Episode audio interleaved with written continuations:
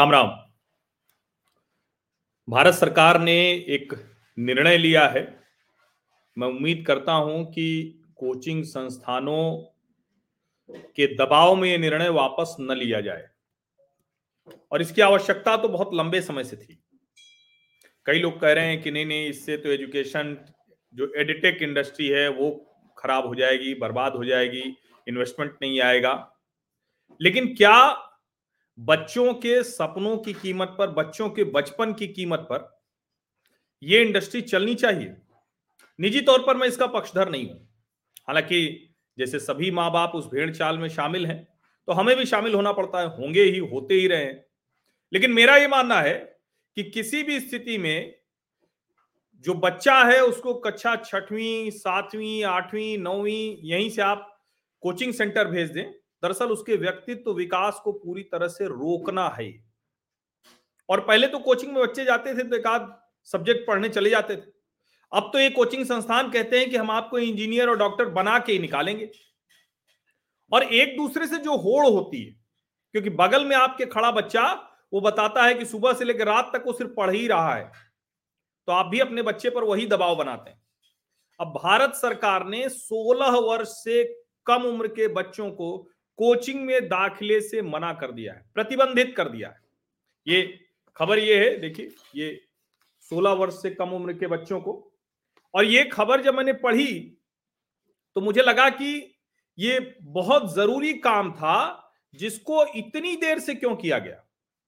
और मेरा निजी तौर पर यह मानना है कि यह निर्णय बच्चों और उनके परिवार के हित में आप सोचिए जरा, जो बच्चा छठवीं, सातवीं से सिर्फ़ और सिर्फ़ वही कोर्स की किताबें पढ़ रहा है वो जीवन में अपने क्या समाज में समझने की स्थिति में होगा। वही गणित विज्ञान के आगे कुछ पढ़ नहीं पा रहा हो और इसका मत, कतई ये मतलब नहीं कि वो पढ़े नहीं खूब जमकर पढ़े। लेकिन ये सुबह से रात तक कोचिंग संस्थान और स्कूल यहाँ जो सबसे महत्वपूर्ण है जिसको ठीक करने की ज़रूरत है। मुझे लगता है कि अगर किसी भी विद्यालय में अच्छी पढ़ाई हो और वहाँ जो टीचर स्टूडेंट रेशियो है उसको ठीक रखा जाए तो अलग से किसी इंजीनियरिंग या मेडिकल के लिए कोचिंग की आवश्यकता क्यों होनी चाहिए? चलो समझ में आता है, आप सीए की तैयारी कर रहे हैं, चलो समझ में आता है, आप उसके आगे की तैयारी कर रहे हैं, चलो समझ में आता है, आप आईएएस की तैयारी कर रहे हैं।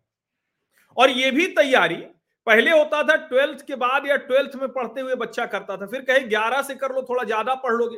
अब वही सिलेबस है, वही सारी चीज़ें हैं। इसका मतलब बच्चों पर दबाव बहुत बढ़ा। और कोटा तो पूरा शहर, पूरी इंडस्ट्री इसी पर खड़ी हो गई।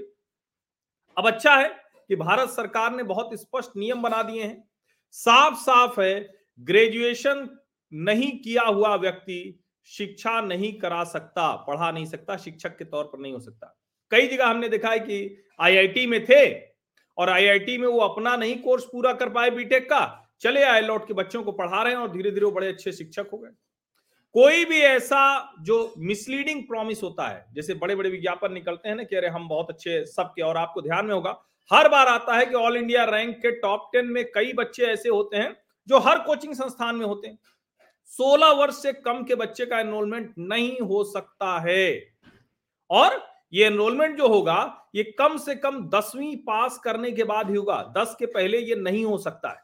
और अगर कोई भी ऐसा मिसलीडिंग एडवर्टीजमेंट करेगा किसी भी तरह से तो उसके ऊपर दंड लगेगा। अगर कोई बच्चा कोचिंग बीच में छोड़ता है, जो कई बार होता है ना कि बच्चे ने छोड़ा, पूरी फ़ीस उसकी चली गई और बड़ा प्रताड़ित करते हैं कोचिंग सेंटर वाले, कौन उनसे लड़ने जाए? इतना पैसा होता है कि वो सब कुछ सिस्टम तय कर लेते हैं। इसका क्या उद्देश्य क्या है? इसका उद्देश्य यही है कि कोचिंग सेंटर्स का अच्छे से रजिस्ट्रेशन हो जाए, उनके लिए एक रेगुलेशन बन जाए और एक फ्रेमवर्क तैयार हो जाए, जो कोचिंग सेंटर्स है उनके लिए एक मिनिमम, जिसको कहते हैं ना कि एक स्टैंडर्ड रिक्वायरमेंट्स तो होनी चाहिए ना, वो तय हो जाए। बच्चों का जो हित है, वो सुरक्षित रहे और जो बच्चा है, वो दूसरी भी चीज़ों को कर सके। सिर्फ़ और सिर्फ़ उसको पढ़ लेना है और इंजीनियर डॉक्टर बन जाना है, इतने तक ही नहीं हो पाए।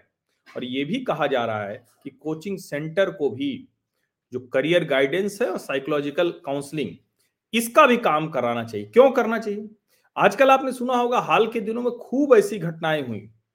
बच्चा नहीं कर पाया और उसने आत्महत्या कर ली। किसी बच्चे के ऊपर दबाव था, बगल वाला तो कर लेता है, आपने नहीं किया, उसने अपनी जान दे दी। अच्छा है कि इस पर सरकार का ध्यान गया, लेकिन मैं फिर से कह रहा हूँ, कोचिंग सेंटर बहुत पैसे का धंधा है अनाप शनाप पैसे आते हैं। ऐसे में हो सकता है कि फिर से दबाव बने। मेरा ये मानना है कि किसी भी स्थिति में नहीं होने देना चाहिए। और जब मेडिकल की पूरी पढ़ाई ही इलेवन, ट्वेल्थ के आधार पर होती है तो फिर छठवीं, सातवीं से आप उसको पढ़ाकर कौन सी अतिरिक्त चीज़ दे देंगे? और क्या बच्चे को कूढ़ मगज बनाने की है? और मैं फिर से कह रहा हूँ, इसका कतई ये मतलब नहीं कि पढ़ाई नहीं करना, खूब बच्चे पढ़ अच्छे बच्चे पढ़ लेकिन जो और एक्टिविटीज़ में हैं, उनका व्यक्तित्व विकास बेहतर तरीके से होता है।